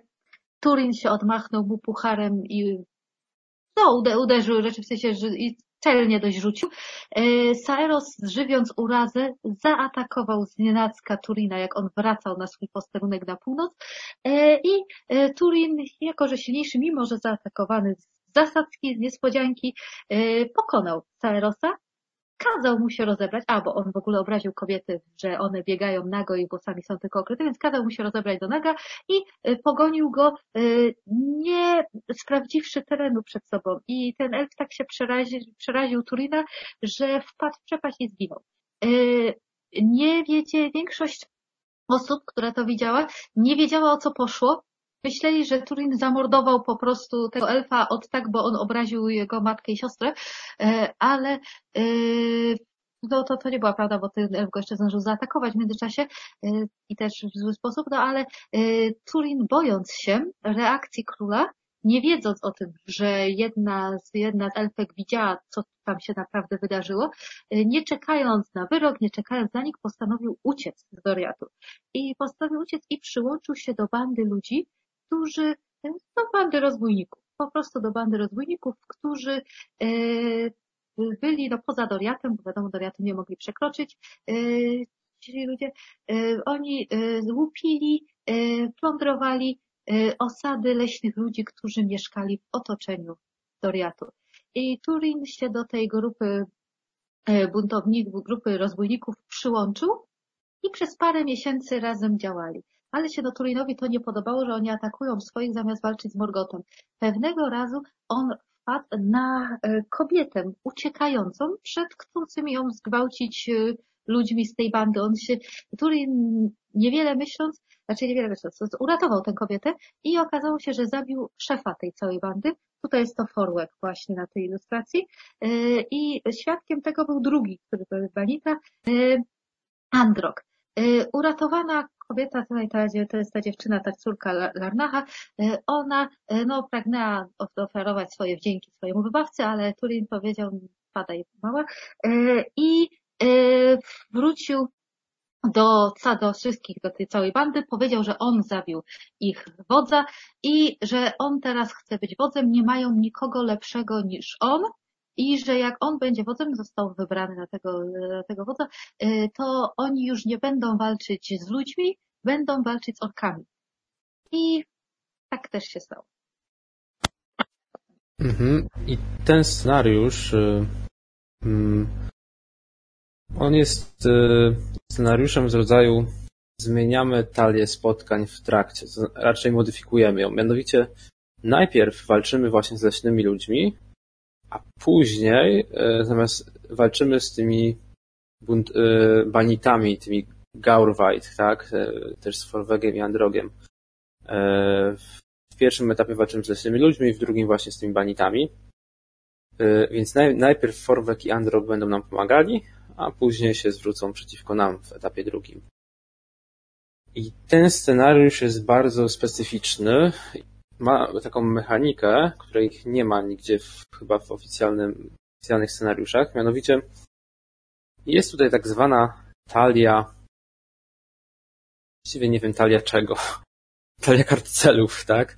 Yy, talia powiedzmy jakichś tam takich wydarzeń, yy, typu, tak jak właśnie tutaj jest to Punish the Tres, Tres, Three Spacers, Call the Week, yy, mianowicie e, są dylematy jakieś. Ciężko to określić, e, natomiast o co chodzi? Jeśli wyprawa nam się nie uda, to odkrywamy taką kartę dylematu. No i mamy wybór, tak? Możemy wybrać albo pomagamy leśnym ludziom, albo pomagamy Guarwajtom. I jeśli pomożemy właśnie tym Guarwajtom, banitom, no to zbliżamy się do etapu drugiego, bo musimy właśnie trzy dylematy rozpatrzyć na korzyść Guarwajtów, żeby przejść dalej. Ale y, możemy również działać w drugą stronę, że będziemy pomagali leśnym ludziom. I co się wtedy stanie? Y, przede wszystkim za każdy dylemat, każdy dylemat, który jest rozpatrzony powiedzmy po stronie leśnych ludzi, on jest trochę bardziej pozytywny, tak? On nam coś daje, y, a nie zabiera. I po drugie też e, za każdy dylemat, który rozpatrzymy po stronie leśnych ludzi, na, na etapie 2B będziemy później kładli dodatkowe żetony postępu, tak? Bo etap 2B masz 30 wyprawy, natomiast za każdy dylemat rozpatrzony pod... pozytywnie mm, w stosunku do leśnych ludzi będziemy dostawali 5 kolejnych żetonów, ale e, tutaj też trzeba zauważyć, że jeśli siedem e, kart e, dylematów zostanie rozpatrzonych przez e, właśnie pozytywnie dla leśnych ludzi, to niestety przegrywamy. I ten scenariusz powoduje, że mamy ciekawe decyzje do podjęcia. Ja tu może przedstawię teraz efekty tych kart dylematów. Mamy przed the Week i efekt po odkryciu każdy gracz musi albo odrzucić postać, którą kontroluje z najmniejszą liczbą punktów życia i dzięki temu e, usunąć wszystkie obrażenia z jednej postaci, którą posiada, albo dodać te, te, tą kartę dylematu do puli zwycięstwa, czyli pomóc tym banitom, e, aby i wtedy każdy gracz zadaje trzy obrażenia bohaterowi, który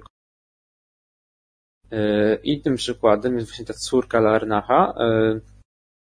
I tutaj mamy taki przykład, że ten Forwek atakuje tą córkę Larnacha. Możemy ją obronić lub nie. Jeśli nie bronimy, to po prostu, no cóż, ona sobie ginie. Ale jeśli obronimy, mm, no to wtedy ona trafia do puli zwycięstwa. E, I jeszcze jest tutaj taki motyw, że jeśli nie obroniliśmy, to jeszcze otrzymujemy żeton wypaczenia. E, więc e, są, jeszcze może przedstawię ten trzeci przykład, chociaż ich jest łącznie chyba pięć. Punish the three passers.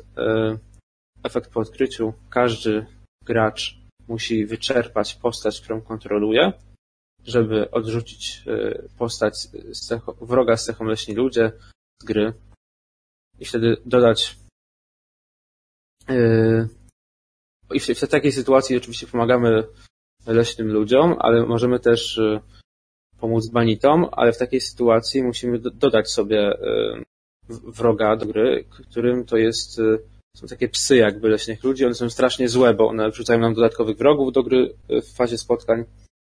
Więc no, decyzja jest dość ciężka, a pamiętajmy, że musimy mieć aż trzy tych kart w poli zwycięstwa, rozpatrzonych po stronie banitów, żeby przejść dalej.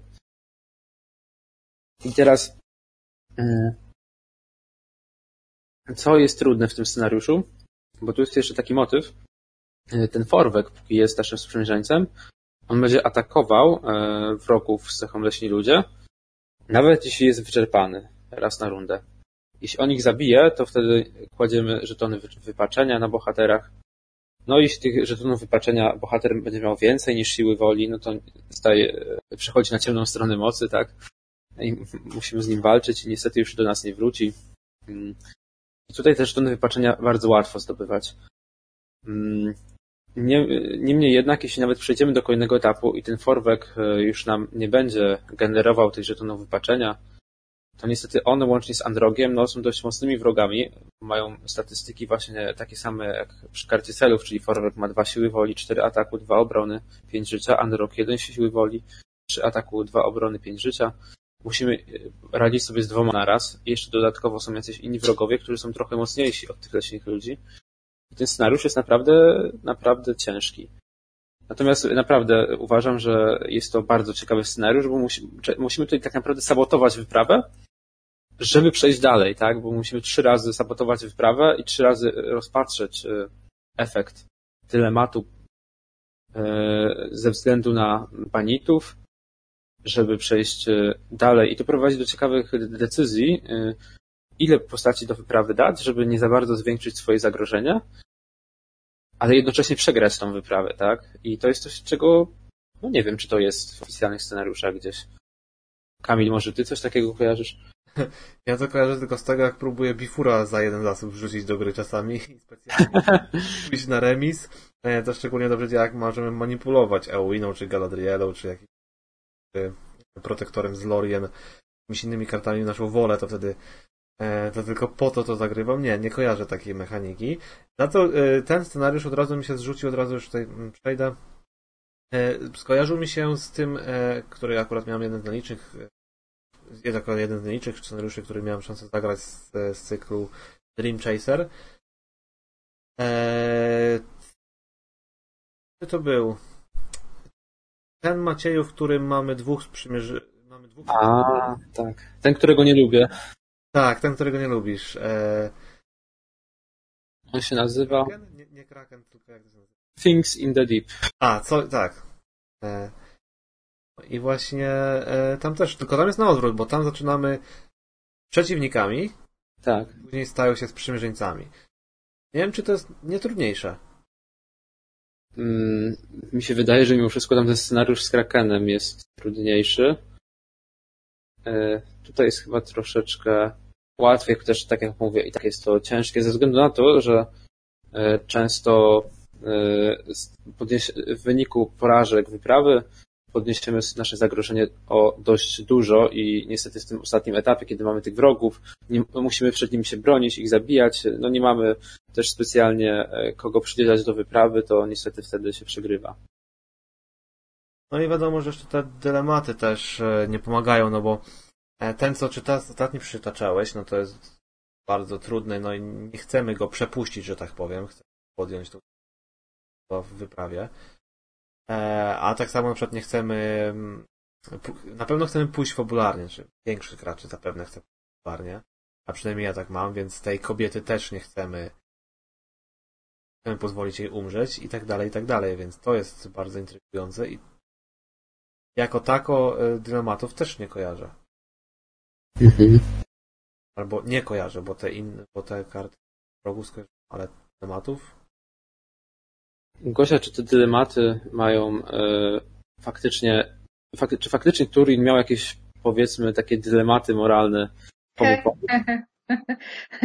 To znaczy nie, znaczy było, że on się przyłączył do tych ludzi, e, no i był, że przez parę miesięcy z nimi było, ale mu się nie podobały ich metody właśnie. I e, kiedy, no przez przypadek właściwie, bo on nie wyszedł, żeby zabić wodza tych banitów, e, tylko wyszedł i poszedł się przejść i zobaczył e, tę całą sytuację i nie wiedział, że jak zabijając, nie wiedział, że zabija akurat Forłeka, to ten, to on wtedy postanowił, no, że jak on się za to zabierze, no to będzie cała, cała sprawa wyglądać inaczej. To nie było, to nie było opisane, ale coś takiego musiało być.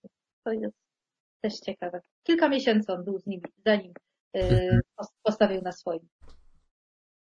Ciekawe.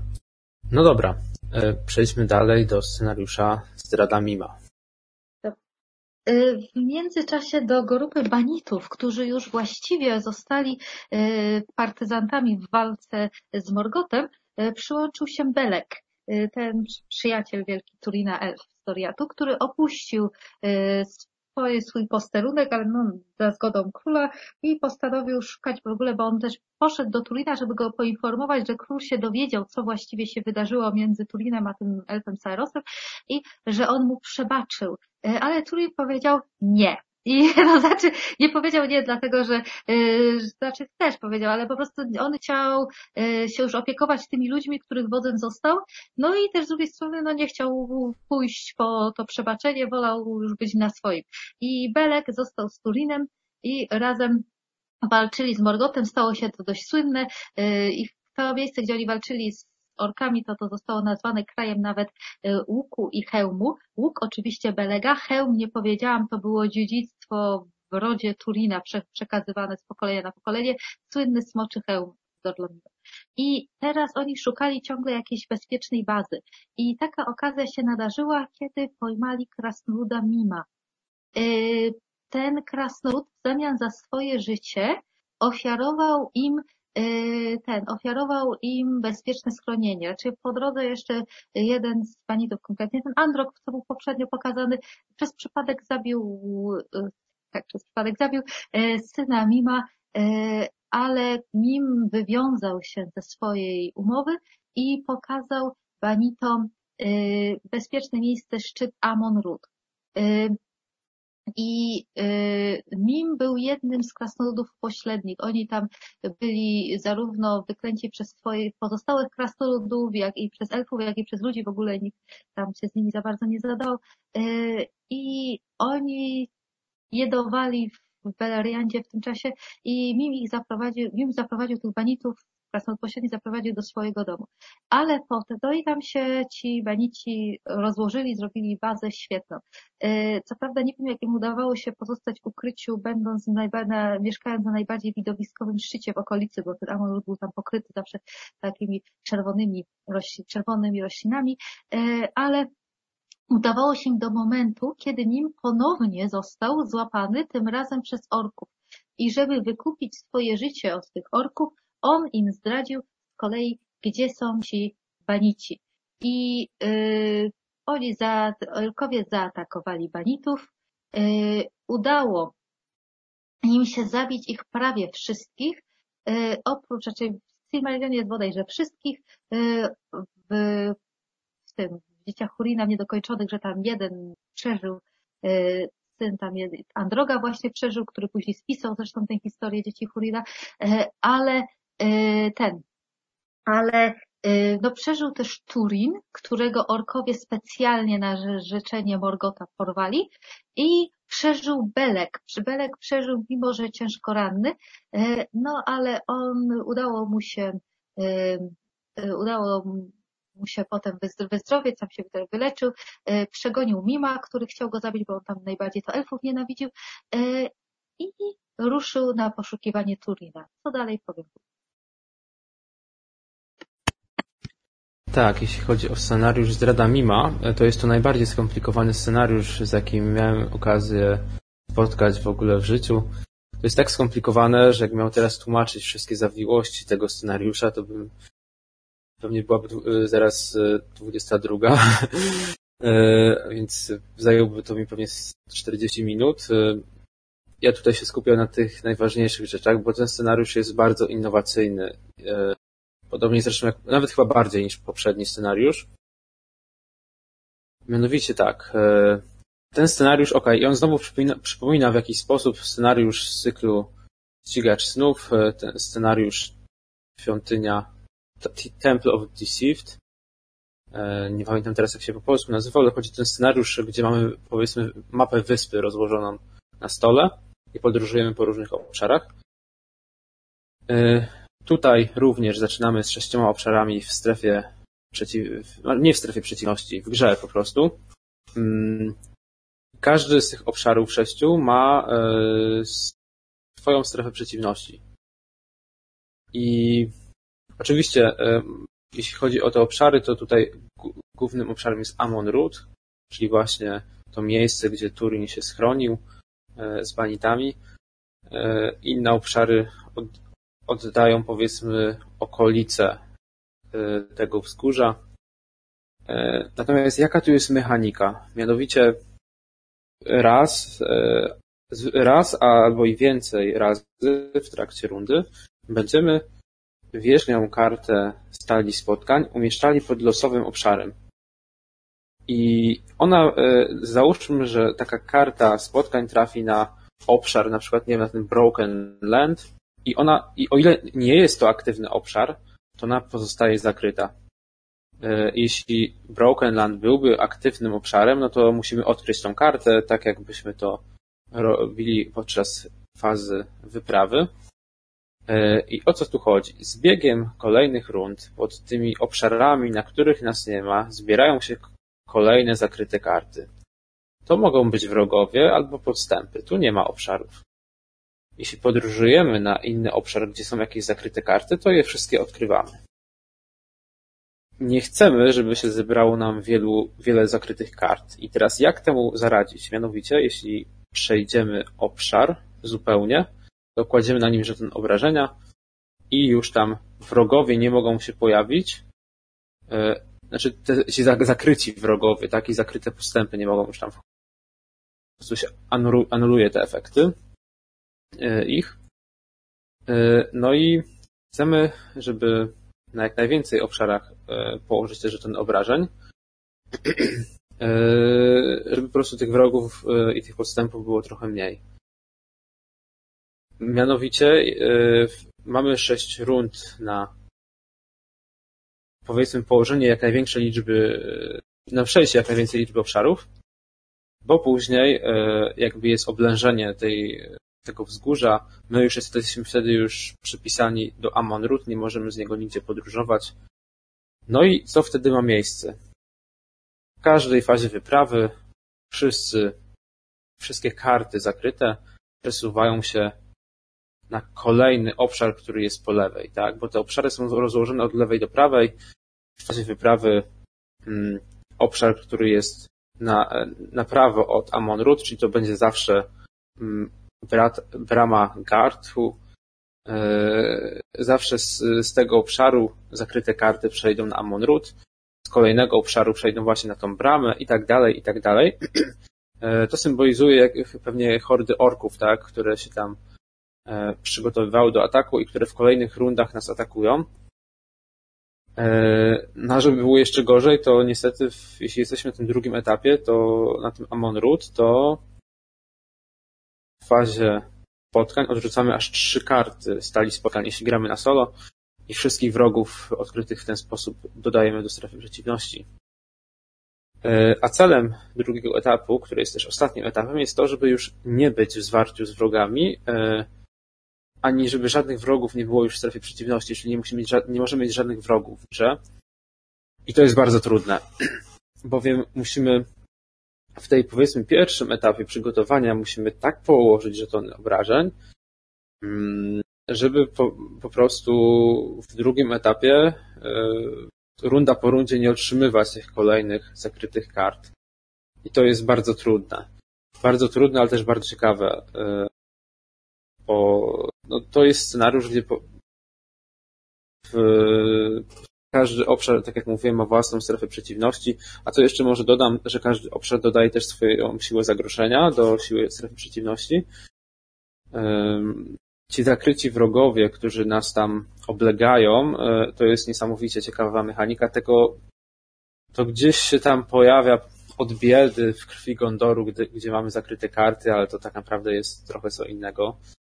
E, to, że te obszary powiedzmy stoją w grze, tak jak e, ta wyspa w scenariuszu z, z cyklu Ścigacz Snów, okay, to jest w jakiś sposób podobne, ale to tak naprawdę jest zupełnie co innego.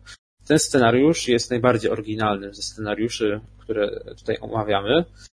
E, jest też on według mnie jednym z lepszych scenariuszy z tej siódemki, tak?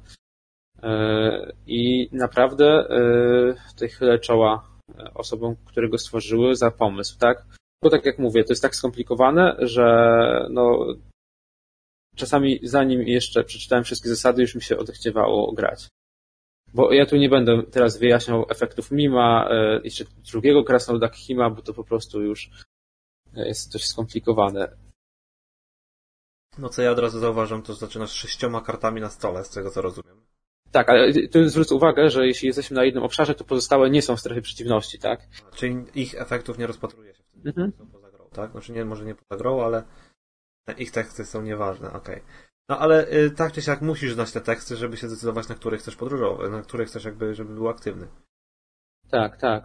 A efekty są bardzo różne. Tutaj przejście jednego obszaru nam zmniejsza poziom zagrożenia, innego, y, przejście innego obszaru pozwala nam dobrać karty, tak?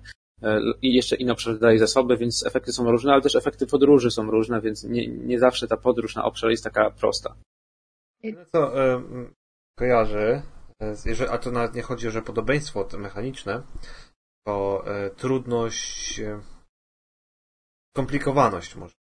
Mhm. Komplikowaność za, za e, zasad i ich ilość, to a Łukasz ostatnio poruszał e, ten temat, że bardzo mu się nie podobał ostatni scenariusz, y, tego co pamiętam, że...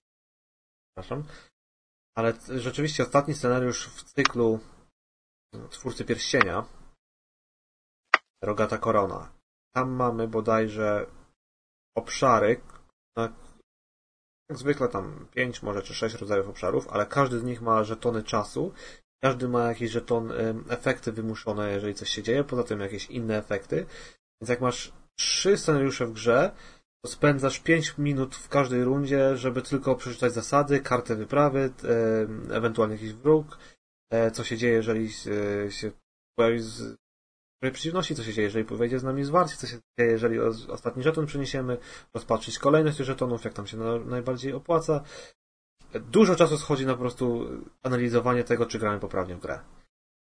To jest duży minus.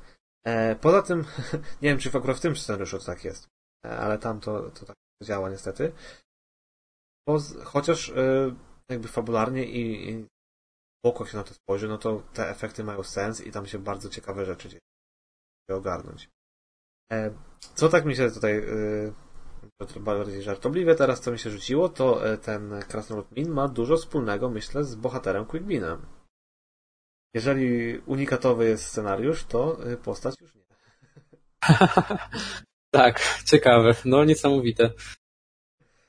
Y, Ale tak, to nic więcej nie chcę powiedzieć, Krosiu. Chcę powiedzieć tylko, że bardzo mi się spodobało, co, co Maciej powiedział. Chylę czoła przez twórcami, ledwo zacząłem czytać, już mi się odechciewało.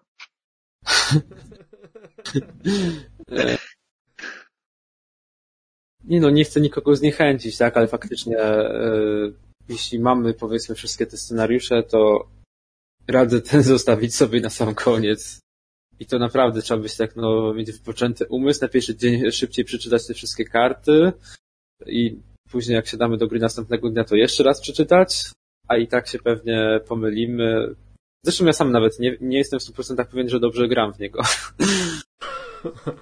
No. E, to jest po prostu praca domowa i trzeba się tego nauczyć i trzeba dużo, widzę, czasu poświęcić. Oby, oby tylko to się zwróciło, bo jak na przykład zawsze powtarzam, że sama gra Władca Pierścieni LCG jest e, grą, której trzeba dać dużo. Ale jest parę innych takich gier, na przykład, nie wiem, Mage Knight, Dacia i w życiu też są takie rzeczy, że musimy dać coś od siebie, ale później zwrot jest olbrzymi. To otrzymuje zwrotem i warto czasami jest przemęczyć, żeby później mieć dużo radości. mam nadzieję, że ten scenariusz jest właśnie przykładem, że jak się nauczy tych kart, to się przyjdzie. Tak, tak właśnie jest, że niestety te pierwsze rozgrywki są trochę takie gorsze niż te kolejne. I zarazem, yy, okej, okay, no jest to dość trudny scenariusz jak wszystkie, ale no nie jest taki najgorszy wcale. Tak jak właśnie na przykład te trzy pierwsze. No tam to mnie trochę aż szokowało, ale widzę, że wracamy. No dobra, chyba możemy y, przejść do ostatniego scenariusza na dzisiaj. Ostatni, który jest opublikowany, bo Padek Nargotrondu chyba trzy lata temu go opublikowali, albo niecałe trzy lata temu. Do tej pory żaden kolejny nie wyszedł. Gosiu, poproszę Ciebie teraz. Otóż Turin w rękach orków, y, Belek wyruszył za nim. Y, po drodze Belek, tropiąc temat orków, co porwała Turina, spotkał E, jednego elfa uciekiniera z Angbandu, a który pochodził z Nargotrondu. Nargotrond to jest królestwo, z którego, w którym rządził wcześniej Finrod Pelagund, ten co tam z wilkołakami się zagryzał nawzajem. E, natomiast no teraz rządził jego bratanek w tym, w tym królestwie. Ale Belek spotkał tego elfa, Gwindor, Gwindor zresztą on miał na imię, i razem ruszyli dalej za Turinem. E, Be Belekowi udało się właściwie e, tak e, wytropić tych orków, zabił wartowników, wszedł do obozu, wyciągnął Turina, rozciął mu drzewie, zaczął mu rozcinać więzy, Turin się obudził. Był rozgorączkowany, orkowie się bawili wcześniej, torturując go. E, Belek przez przypadek miecz, zresztą ten miecz był bardzo złośliwy, inna historia cała, którego używał, zaciął Turina. Turin, nie wiedząc, kto się nad nim pochyla, a zauważając, że ma wolne ręce, chwycił miecz i zabił swojego przyjaciela. E, potem zresztą, jak zobaczył, co się stało, no to, to bardzo oniemiał.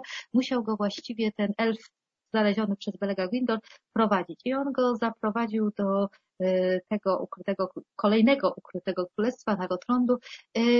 E, po drodze Turin odzyskał zmysły, zmienił sobie imię, a nie powiedziałam, ale do tej pory już Turin nosił wśród banitów imię Nathan, czyli skrzywdzony, e, Gortol, czyli e, straszny hełm i teraz sobie zmienił na kolejne Agarwen e, splamiony krwią. I w tym Nargotrondzie wrócił ten elf Gwindor, przyprowadził człowieka Turina i zauważono, że Turin no, jest zdolnym wojownikiem i świetnym strategiem. Zakochała się w Turinie córka króla Finduilas, ona jest tutaj po prawej do góry, y, ale był problem, bo ona była narzeczoną Gwindora, czyli tego elfa, który przyprowadził Turina do, y, do tego, do, do Nargotrondu. Się Gwindor, próbując Aha, bo nie powiedziałam tego, że Gwindor wiedział, kim jest Turin. To znaczy wiedział w taki sposób, że on został, y, znał jego ojca i wiedział, że jego ojciec został przeklęty przez Morgota i wiedział, że Turin, y, za Turinem idzie zły los i on wszystko, co, co właściwie robi, ma się obrócić przeciwko niemu. I on pragnąc, już wiedząc, że tej Finduilas nie odzyska, on tam, żeby się uwolnić, odciął sobie rękę. Zresztą takie, takie sytuacje były. Y, on powiedział tej księżniczce, że kim tak naprawdę jest Turin, żeby ona od niego się trzymała z daleka. Y, Finduilas powiedziała ojcu, królowi, y, król Orodred, on się bardzo ucieszył, że ma takiego wojownika, zamiast się zmartwić, a powinien, i jeszcze wyżej go postawił w Radzie swojej królewskiej. Turin, pragnąc walczyć z Morgotem, on się też dopiero od Gwindora dowiedział, y, że jego ojciec był, że o jego ojciec jeszcze żyje, że jego ojciec został przez tego Morgota przeklęty, że wszystko, co go spotyka, może być winą tak naprawdę władcy ciemności, postanowił postawić na otwartą walkę z Morgotem. Nargothrond był wcześniej ukrytym królestwem. On nawet Morgot nie wiedział, gdzie on dokładnie leży. A w tym momencie Turin postawił, że zaczną walczyć. I między innymi zbudował most. Tak, on zbudował wielki most prowadzący do bramy ukrytego królestwa. Tak, tak, coś takiego zrobił. I mimo tego, że władca wód, jeden z walarów, aniołów tutejszych, e, przesłał nawet przez wysłanników, że on ma, nie mają ten most zburzyć, bo to jest straszne i to będzie zguba. Ten władca wód Ulmo, on zresztą wcześniej powiedział, jak zbudować to ukryte królestwo e, i że właśnie on się nim trochę opiekował, a powiedział, że jak póki ten most będzie, on nie będzie się mógł nim opiekować dalej. E, mimo to Tury powiedział, e, po co? I ten most zostawili. I w końcu należy taki dzień wielkiej bitwy z wojskami Morgota, e, Morgot jako dowódcę swoich wojsk wyprawił Glaurunga.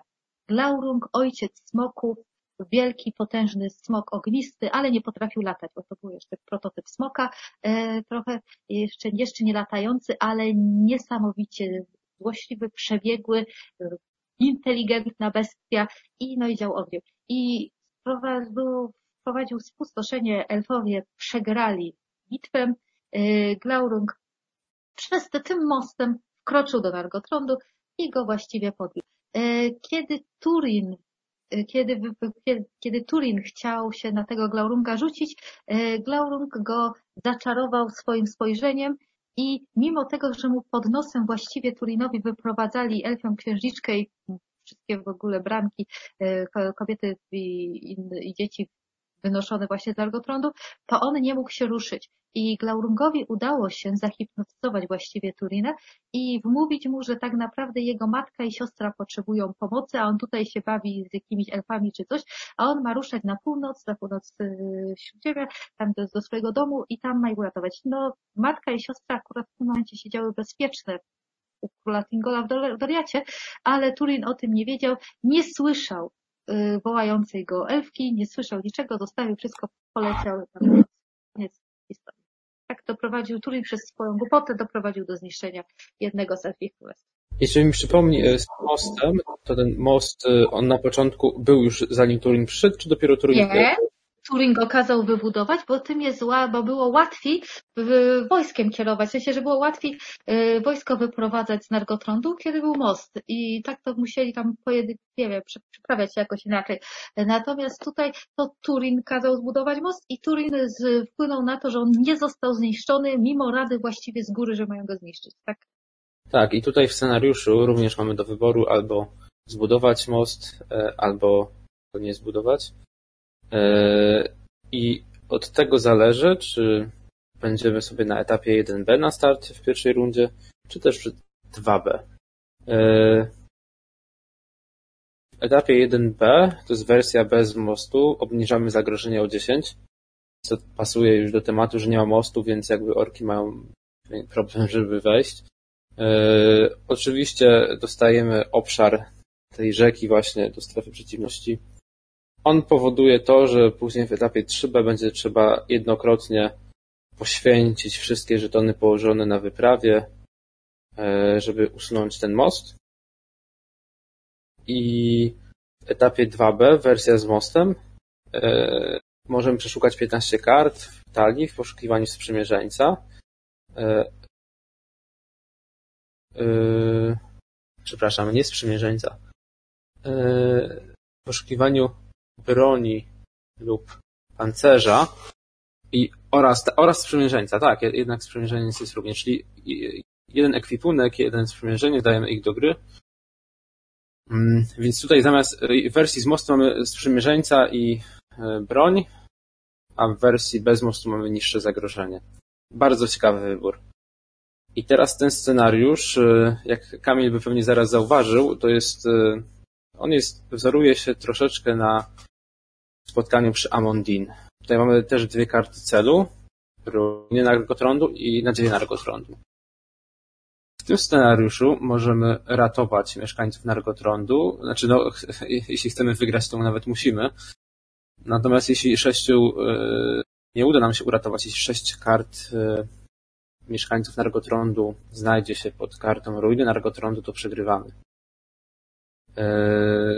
I tu jest również słowo kluczowe raid, ale ono znaczy zupełnie co innego niż to było w scenariuszu pośród bani, próba na bagnach.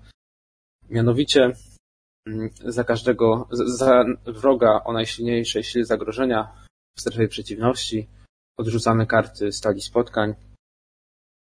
I e, jeśli jest tam jakaś karta z takim symbolem ludka takiego, no to musimy odkryć wierzchnią kartę e, stali mieszkańców i dołączyć ją do wroga tego. No i jeśli pokonamy wroga, to ten mieszkaniec zostaje uratowany ale e, też na koniec rundy ci wszyscy mieszkańcy otrzymują jedno obrażenie. No i jeśli ma już e, obrażenia równe liczbie pozostałych punktów, punktów wytrzymałości, to niestety jego karta również trafia do ruin Nargotrondu. I celem tego scenariusza jest e, nie zabicie Glaurunga, bo Glaurung jeszcze na tym etapie historii nie zostaje zabity, E, natomiast właśnie uratowanie jak największej liczby tych mieszkańców i główne, są dwa, dwa główne sposoby na to, bo przede wszystkim yy, większość tych przymierzeńców, znaczy tych mieszkańców będzie dołączona do Glaurunga. Oczywiście z nim można jakoś tam walczyć, ale zabijemy go, bo jest niezniszczalny. Nie można też blokować jego ataków e, fintą lub innymi tymi kartami ale jeśli usuniemy z niego pięć obrażeń, to możemy sobie jedną kartę właśnie spod niego uratować, tak? I, teraz, I to jest jedna taka powiedzmy poważna opcja na ratowanie mieszkańców, a drugą jest to, że właśnie na etapie 3B i 4B yy, możemy za ściągnięcie 10 żetonów tempu pociągnąć sobie kartę z talii tych mieszkańców i od razu ją umieścić pod nadziejami Zargotronu, tak? Czyli możemy albo bić wrogów, w szczególności Gaurunga, albo po prostu mocno przechodzić wyprawę, albo jedno i drugie, tak jak mi się to udało zrobić ostatnio. Co jest jeszcze ważne, że tam e, Glaurung jest zwarty dopiero w ostatnim etapie 4B i zarówno i ten etap 4B i 3B to są takie główne etapy rozgrywki, które trwają maksymalnie do 5 czy 6 rund, mają też takie liczniki czasowe jakby, e, z nie można sobie tutaj w nieskończoność tych mieszkańców ratować według mnie y, ten ratowanie mieszkańców jest znacznie ciekawsze niż to było w spotkaniu przy Amondin, które notabene jest scenariuszem jak najbardziej w porządku. Natomiast tutaj to jest, uważam, jeszcze, jeszcze ciekawsze, oczywiście też trudniejsze i bardziej klimatyczne. I jest to super oddane. Ja dopiero poznałem ten scenariusz y, cztery dni temu. I no, naprawdę uważam, że jest on bodajże chyba on nie jest najlepszy z nich. Nie, mówiłem, że ten Morgota jest najlepszy, tak? E, natomiast on jest chyba najbardziej dopracowany mechanicznie, że tutaj tak naprawdę nie ma się do czego przyczepić. Owszem, on jest skomplikowany, chociaż chyba nie aż tak jak ten poprzedni scenariusz, na pewno nie aż tak jak poprzedni scenariusz. E, niemniej jednak e, mechanicznie tam widać, że wszystko bardzo fajnie działa i jest on też dość zrozumiały po prostu. I tutaj też może jeszcze warto wspomnieć o tym, że jak są te karty mieszkańców, są trzy rodzaje. Są te dzieci Nargotrondu, które mają jeden punkt życia, umierają, umierają po jednej rundzie. Mamy jeszcze kobiety z Nargotrondu, które mają dwa punkty życia i mamy Findulias, która ma trzy punkty życia, ale jak zginie, to jeszcze otrzymujemy żetony wypaczenia na bohaterów. Yy, tak więc scenariusz bardzo ciekawy. Swoją drogą też bardzo fajna ilustracja tego Glaurunga jest tutaj pokazana E, no jak ktoś odsłuchuje, to niestety no, e, może nie zobaczy, ale tutaj zachęcam bardzo mocno do wejścia na stronę, e, na której ukazują się te scenariusze Tales from Cards. Tam możecie sobie zobaczyć wszystkie karty, scenariusze, o których rozmawiamy. No ja od razu wstrącę, bo też sobie to ja sobie dokładnie co tam pomyślałem, że to są wszystko fanowskie grafiki, pewnie gdzieś ściągnięte, po netach. Ale y, dobrane są tutaj bardzo ładnie w tym. Całą długość nie było też aż tak strasznie. Na początku te, te, w tych pierwszych karty, co tam widzieliśmy, były może trochę odstające, jak te, te, te oczy w ciemności, czy coś takiego. Ale tutaj to naprawdę wyglądają te, te karty ładnie. I, I te smoki szczególnie, to też sobie o tym Jeżeli chodzi o scenariusz, ja bym chciał, żeby tak wyglądało spotkanie przy Mondin, powiem, powiem wam szczerze. Ponieważ e, odkrywanie obszarów z, z cyferką i przesuwanie tylko żetonów z jednej strony na drugą też dlatego nie przepadam może specjalnie tym bo nie, nie czuję się tego klimatu. E, owszem jest, bo tam karta fabuły, bo jakiś tam opis, tekst w instrukcji i tak dalej, ale sama mechanika to jest czysta. E, a tutaj, jak mamy kartę gdzieś podłożoną pod wroga, która ma co, co chwilę dostaje obrażenia, widzimy jak to życie jej odchodzi, ma tam jakieś swoje efekty. E, no naprawdę chyba chcemy walczyć, wydaje mi się, po taką, żeby obronić taką postać, zwłaszcza, że światową. Bardzo ważną. To, to mi się bardzo podoba i nie wiem, czy ten scenariusz nie zaciekawił mnie. Aczkolwiek mnie zawsze boli, jak walczymy z bossem i go zabić. No niestety. E, też warto dodać, że tutaj w przeciwieństwie do innych niektórych scenariuszy z bossami, tu są jeszcze inni wrogowie też, tak? Są jakieś orki, które trochę ich nawet jest. E, nie są oni zbyt, e, specjalnie mocni, ale, ale no, niestety musimy ich zabijać, żeby zbyt wielu tych mieszkańców nam nie zabijali. No i też jest ciekawe, bo zupełnie inaczej można poprawić, znaczy zadanie zupełnie inaczej może poprawi, poprowadzić fabułę. E, całkiem odmiennie do tego, jak tutaj nam Gosia przedstawiła historię, ponieważ możemy nie zbudować tego tak? Tak. No, akurat to zadanie jest takie bardzo, fabularnie bardzo fajnie jest zrobione według Przecież to jest duże odstępstwo. Ale warto było chyba wstąpić trochę od historii, żeby pozwolić graczom na wybór. A teraz mi się przypomniała myśl, którą wcześniej miałem powiedzieć do tego scenariusza, który został stworzony, do którego nie było historii. E, tam ta próba na bagnach. Tam. E, no praktycznie oprócz sagi, no to 50%, 55% jak nie więcej, scenariuszy w grze, w głównej grze, to są wszystko stworzone historie, tam gdzieś oparte na jakichś plankach i by generalnie było coś takiego, że były poszukiwania Goluma w tej pomrocznej puszczy, które są przedstawione. No ale to takie bardziej naciągane bym powiedział i takie stworzone, że tak wody miałem jej mhm. przy samotnej skale powiedzmy. Tak. To do tamtego scenariusza chciałem dodać, ale fascynujące jest to, że tutaj tak, no to jest taka saga, saga pierwszej ery widać. Tego jednego to cała reszta jest tak. To się zgadza z tym, co Gosia.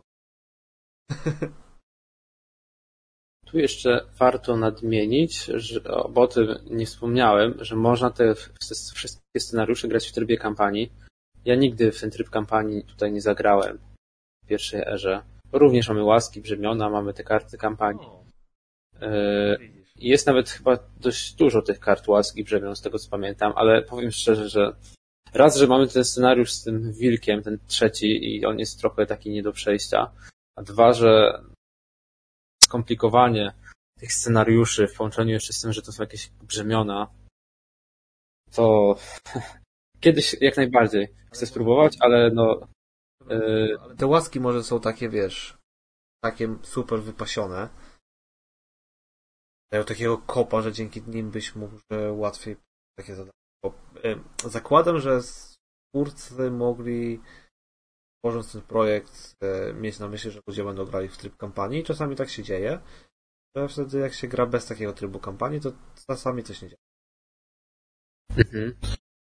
E, no, jestem ciekaw, ale fajnie właśnie, że mimo...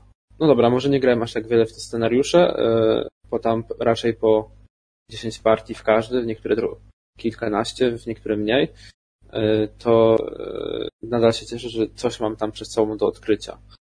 E, kiedyś tam w dalekiej przyszłości. No dobra. Może jeszcze jakieś słowa na koniec, Gosia? Jeszcze na zakończenie powiedzieć? Słowa na koniec. Ja szukam autora te, tego Glaurunga, bo pozostałych to wiem, to znaczy nie, nie wszystkich, ale jest Elena Kukanowa, ma jest, to jest ten z Finduiles i Turinem. Tutaj Finduiles to jest autorstwa Venlian, y, a Hopes of Nargothrond to jest My Silver Green i The Ruin of Nargothrond to jest autorstwa Atridesa. Natomiast znalazłam, że to jest, Growlung jest podpisany jako unknown, prawdopodobnie Justin Gerard, ale nie jestem pewna. To są, to są grafiki tutaj, w tym dodatku. Właściwie większość jest takich, które rzeczywiście ilustrowały te wydarzenia z, z Silmarillionów Dzieci Hurina. Natomiast w tych poprzednich było dużo i przy różnych postaciach, jakie pokazywałeś na przykład ze strefy mistrzostwa, bardzo dużo grafik było, które były, jak mówiłeś, z innych gier i z tak. innych zupełnie światów fantazy. To tutaj rzeczywiście jest, pokaz, jest pokazywane to, co być powinno właściwie na większości. No, da, dało się to zauważyć. Ale ja i tak bym, jestem w szoku, że nawet na tamtych, na, na tamtych to wygląda przy... Jakoś mam wyobrażenie, że takie fanowskie to jest taka, taka pięta grafika z jakiegoś serialu kreskówkowego, powiedzmy. Smok tam jest i jak to będzie wyglądać jakiś inny kołak. Większość była całkiem.